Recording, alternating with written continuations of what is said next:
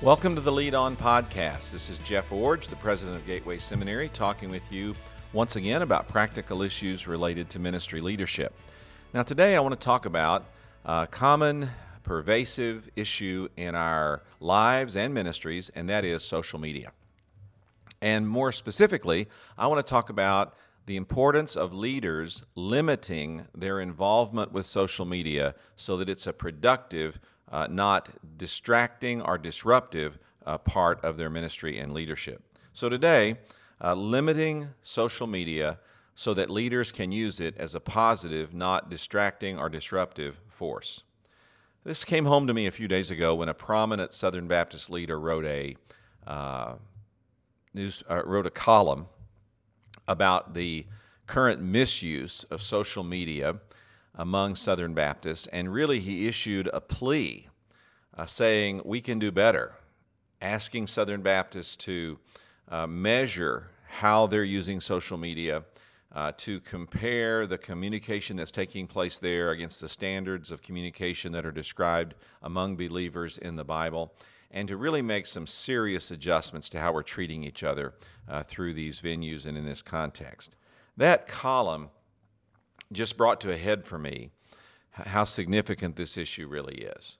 And so today, I want to talk about uh, social media, uh, how to use it productively, how to keep it from being a distraction, and specifically, and most importantly perhaps, how to keep it from being a disruptive force in your ministry leadership.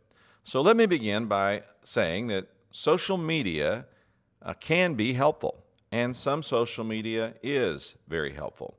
Here are some ways it's been helpful to me. First of all, uh, social media provides instant information about some real problems or some real issues. Uh, when I receive an Amber Alert, for example, or something like that through social media, I recognize that here's a critical need in a serious situation, and that if I have any input on helping solve this, I can do so.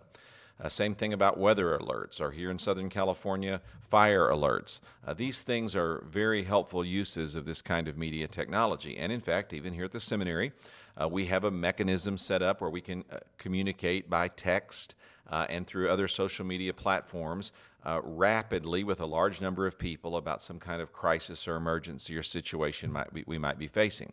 So, one of the positive aspects of social media and social media platforms is instant information about real problems or issues. Now, of course, that's going to lead me to one of the concerns I have in a few minutes, and that is it's also instant information about nonsense, but we'll get to that in a few minutes.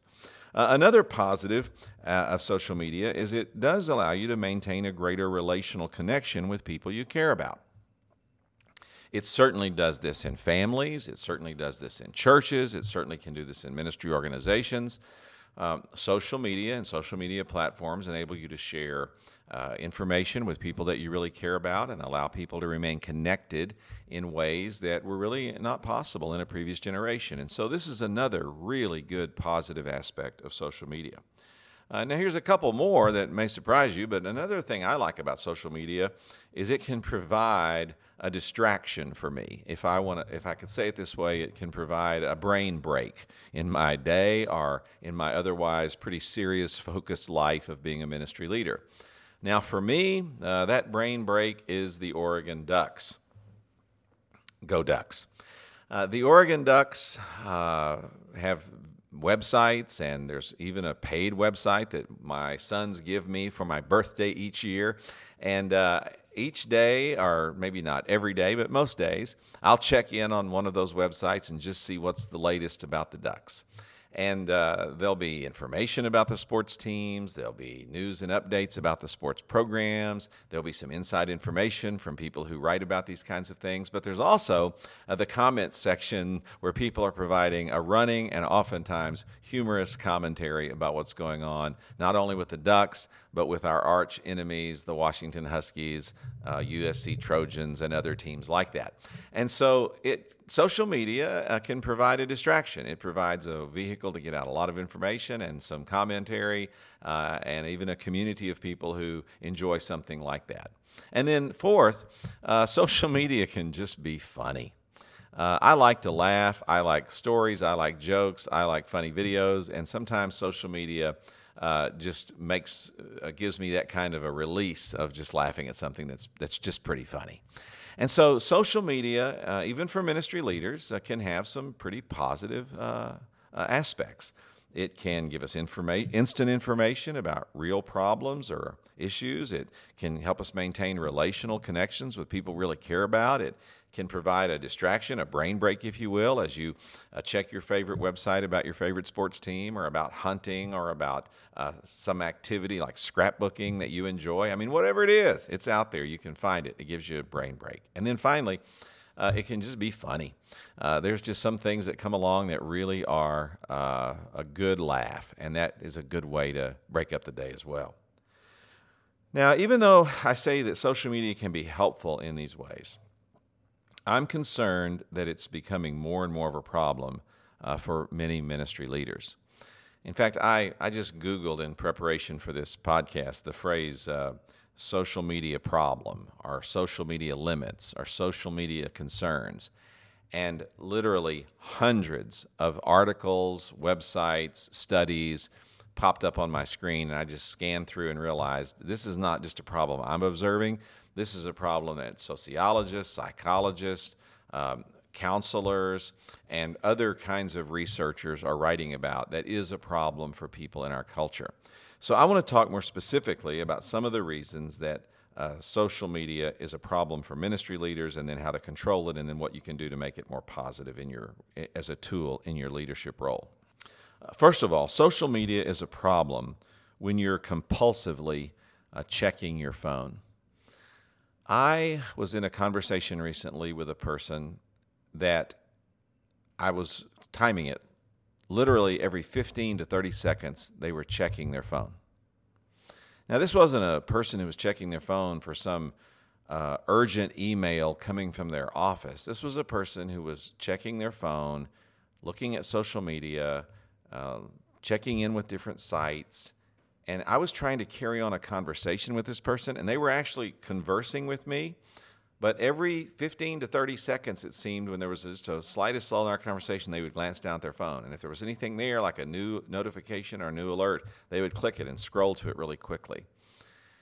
I found that to be uh, disconcerting, to say the least, but also to be offensive. Here I was sitting in front of a person, and they could not engage me in a 15 minute conversation without having every 15 to 30 seconds having to glance down and have their eyes diverted onto that screen.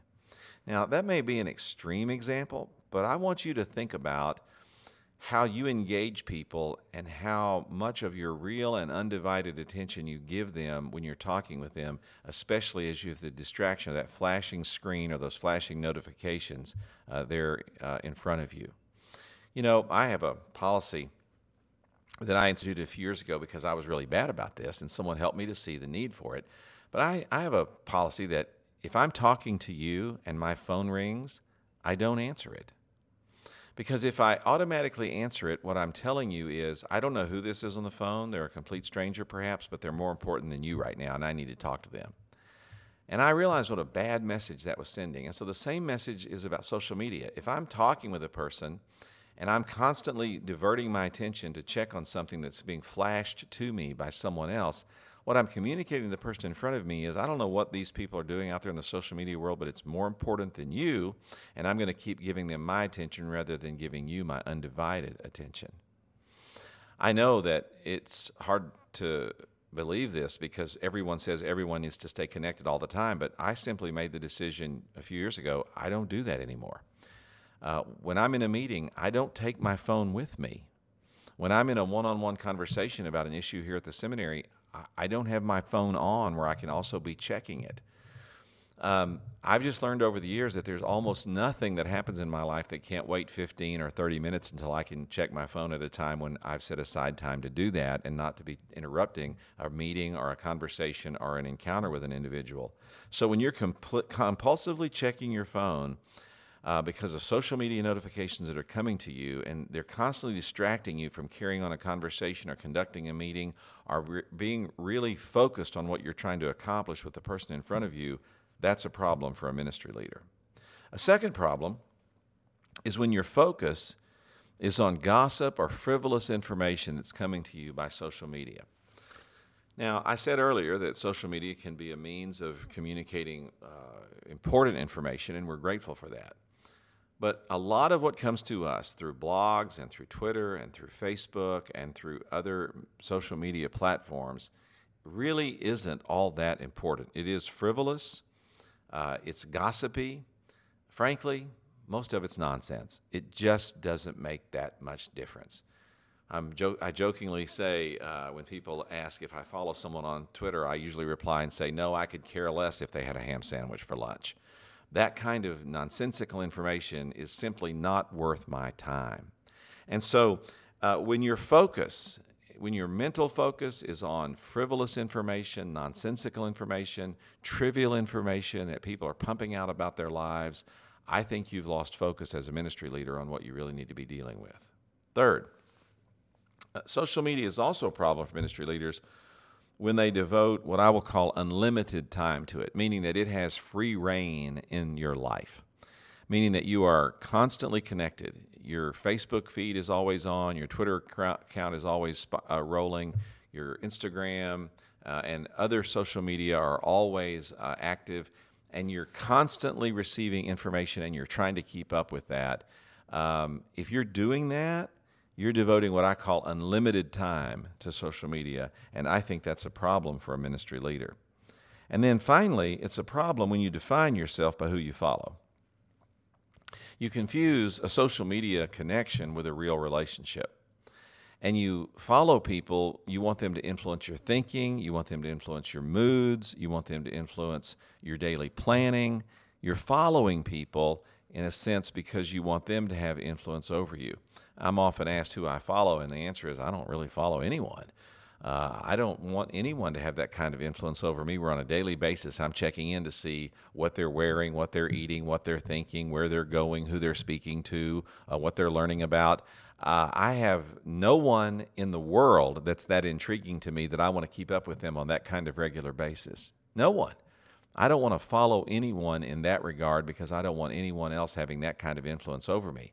Now, does that mean I don't ever check in? Sure, I'll check in on this person or that person or look at a feed from time to time and see what's been going on recently. But that's a whole different thing than following someone on a daily basis and letting them have influence over your thoughts, your emotions, your feelings, what you read, what you think, what you write, where you go, who you see. That's too much. So, to get over those problems, how can you better control your social media intake? Well, let me give you three suggestions. Number one, limit the people you follow and the people you read. Make sure that they are credible and that they are accountable. Now, a number of years ago, uh, I tried to keep up with, an, with a number of the blogs that are out there about the Southern Baptist Convention and about the work that goes on among Southern Baptists. I found it frustrating because so much of it was gossipy and uh, innuendo based and opinion laced, and I just found it frustrating. And so, a number of years ago, now four or five years ago, I made a decision that I would only read blogs by people who had credibility as ministry leaders, meaning they had actually accomplished something significant as a leader and that was recognized and gave them credibility. Or two, I would read blogs by people who were clearly accountable to someone who was supervising their writing. Now, I find myself in, in, both those categories. I have established credibility because I've lived a life of ministry leadership and I have some track record of being able to successfully uh, lead organizations. And I'm also accountable. I have a board of trustees, and every word I say or write, I'm accountable to them for that. They can correct me, they can stop me, they can uh, rebuke me uh, in, in, at any point because I'm accountable to them. So when I evaluate, am I going to read someone's blog? I want to know two things. Do they have credibility? Have they ever led a ministry organization, a church? Have they ever accomplished anything that was substantive that would give them a platform of writing about leadership that would cause me to want to pay attention to what they're saying? And secondarily, are they accountable, clearly accountable to someone? In other words, do they openly say to whom they're accountable, to who has oversight of their writing and who can correct them, rebuke them, or even take them down offline, if you will, if they publish things that aren't true. If a person doesn't have credibility and accountability, I don't read what they write. I simply don't have time to be diverted by opinion, by misinformation, by personal attack, or by any other use of blogs, particularly that aren't written by people who are clearly credible and clearly accountable. Now, that doesn't mean I only want to read people that agree with me or that I support. I do occasionally uh, need to read people who take a different position than I do, and that's perfectly fine and a good way to keep yourself sharpened as a ministry leader so that you understand what people are thinking about what you're, what, what's going on in our world. So I don't necessarily mean that I only want to read people who agree with me, but when I read someone who disagrees with me, I want to put out the same standards. Does, is this person credible and is this person accountable? And if they are, then they at least have some legitimacy, and I want to take in what they have to say. So limit the people you follow. Make sure they're credible and accountable. I'm thinking of one example right now of a person who gets a lot of social media airtime. This person has never led an organization and isn't accountable to anyone. They're a free agent, uh, professional critic, if you will, of Christian leaders and Christian organizations. They see themselves as sort of a, uh, an independent investigative voice. I find that to be so unhelpful and, in fact, offensive. I don't mind being held accountable. I don't mind being investigated. I, I live my life uh, pretty publicly, and I have a board of 39 trustees who supervise me uh, regularly. I'm subject to periodic review and certainly formal annual review. And so I don't mind credibility being count- measured and accountability uh, in my life. I do, uh, I am frustrated when people who have no credibility and who have no accountability, but who are very skilled communicators and very skilled manipulators of social media platforms have the kind of voice that they're given by other Christians and by other Christian leaders. So be wise about who you follow. Make sure they're credible and accountable. Second, control your social media intake by limiting the time you devote to checking social media. Now, you may say, Oh, I can't do that. You know, 21st century leaders got to be connected 24 7 all the time. That's simply not true. It's simply not true.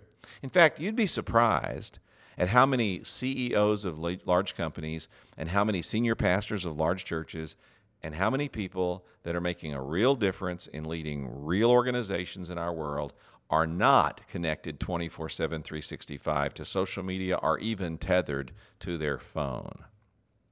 Why is that? Or how is that? It's because these leaders have made the decision to limit the time they devote to checking media, including social media, just like they limit the time they sleep and the limit the time they exercise and limit the time they do other activities as well.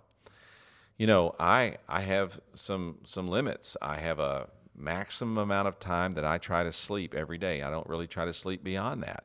I try to go to bed within a time frame every evening of about a 15 to 20 minute uh, flexibility, and I try to get up the same time every morning. Um, I have a certain amount of time that I set aside to exercise every day, and I try not to go less than that. More is helpful, but I try to hit that minimum every day.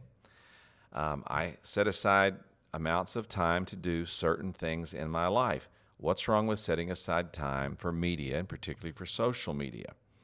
Uh, for example, I set aside about 20 to 30 minutes every morning to read a news feed. I usually do this over breakfast. I've set up a news feed that gives me articles from various news sources about various subjects that I'm interested in, particularly national affairs and international affairs, those kinds of things. And I scan through headlines from major news sources in that news feed and look at it to see what it's saying about what's going on in our world. And where I see something that is of particular consequence or significance to my work, I'll go to that website or I'll go to that news site and I'll read more in detail about that.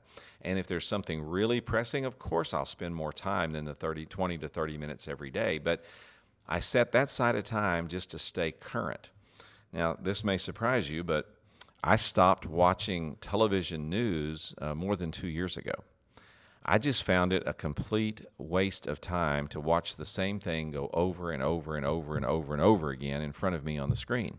So I do read a news feed, and the news feed does draw from the major news networks.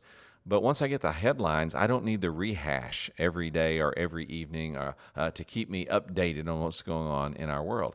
Now, if you want to watch that for entertainment purposes, I suppose that's fine. But if you're doing it for news purposes or for informational purposes, I think you're probably wasting a considerable amount of time. So limit the time you devote to checking social media and, in fact, checking media. Set yourself up where you say, I'm going to spend this amount of time on it every day, and that's all the time I'm going to give to it, and then move, then move on to other things. And then, number three, limit the kind of information that occupies your time. Now, I've already said, you know, my brain break is I check on my Oregon Ducks. Usually give them five to 10 minutes a day where I kind of check in and see what's going on and just kind of refresh my brain and move on to other things. But I do not spend large amounts of time checking on media personalities, entertainment issues, movies, music, all these kinds of things. Now, if something like that pops up in my news feed, like the Academy Awards or the Grammys or something that's, you know, making national news, sure, I'll give some attention to that because I want to know what kind of what's going on in current events, just like other people do. But I'm not talking about that kind of checking. I'm talking about limiting the information that occupies your time so that you're not spending hours of your time following trivial nonsense about entertainers, about um, uh, politicians, about people in public life, but that you're making sure that the kind of information you're taking in really is the kind of helpful information you need as a ministry leader.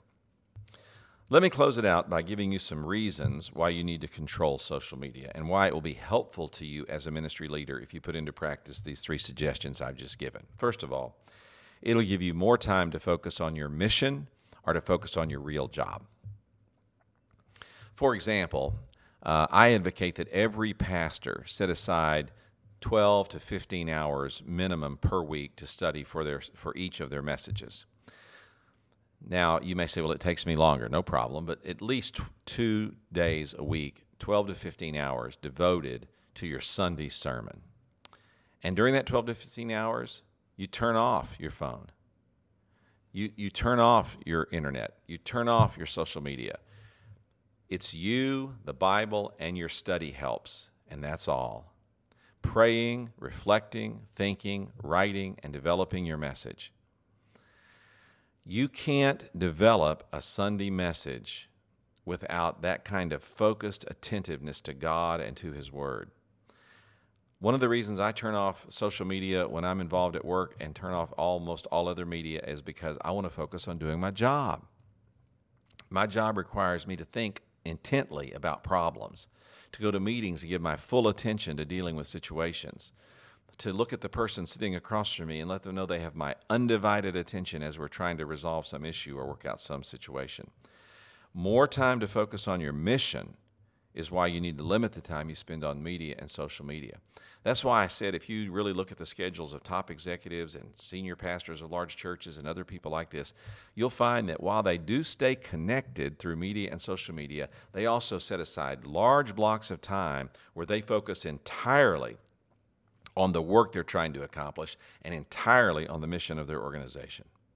A second reason to control social media is related to that first one, and that is it allows you more time for, init- for what I call intentional activity, not just reacting to things that are coming at you.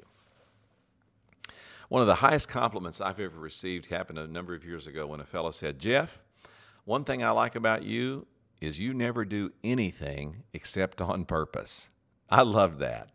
I want to be intentional.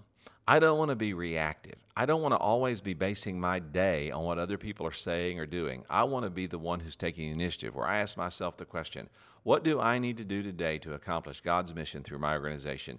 Make a list of that. Here's one, two, three, four, five, what I need to do today to accomplish God's mission, and I'm going to work on that. I'm not going to be reacting to what other people are throwing at me every day. I'm going to be intentionally doing what I know will accomplish God's mission in my location. Another reason that controlling social media will help you as a ministry leader is it'll give you more time to focus on real relationships. we cra- we crave community and we hear about it all the time, but people think they can establish community entirely uh, in social media formats, and that's simply not true. Now, they can help with community. I've already said that. They're a positive force. But real relationships are when you actually sit down and talk to a person who's sitting across from you.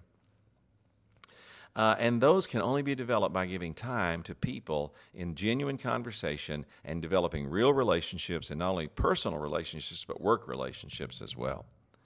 Another reason to limit social media is more time for serving people. And finally, more time for really knowing God. Now, I don't have the exact quote, but someone uh, gave me a quote attributed to John Piper where uh, John said, uh, When you get to heaven and you explain to God why you didn't have more time to pray, Twitter is not going to be an acceptable excuse.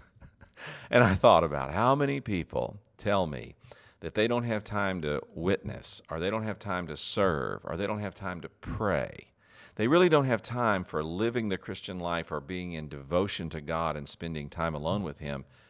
Why? Well, they are too busy keeping up with what's happening with the Kardashians.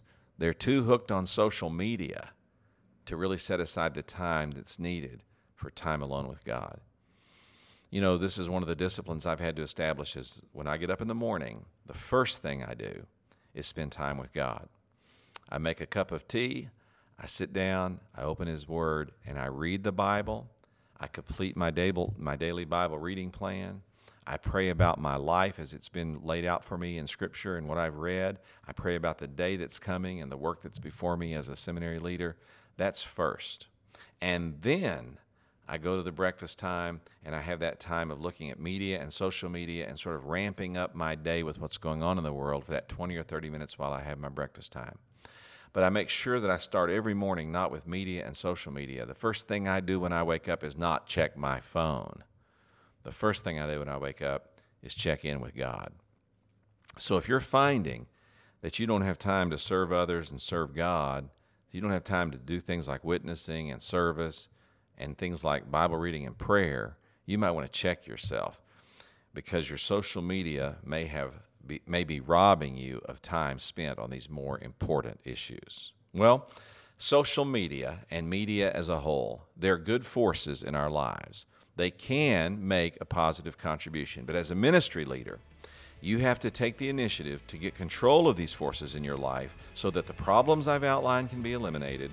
You can control your social media intake by following the three suggestions I've, I've given, and then you can reflect on these reasons why this is so important and recognize that social media can be a force for good, but you have to keep it from being a distraction and certainly keep it from being a disruption as you lead on.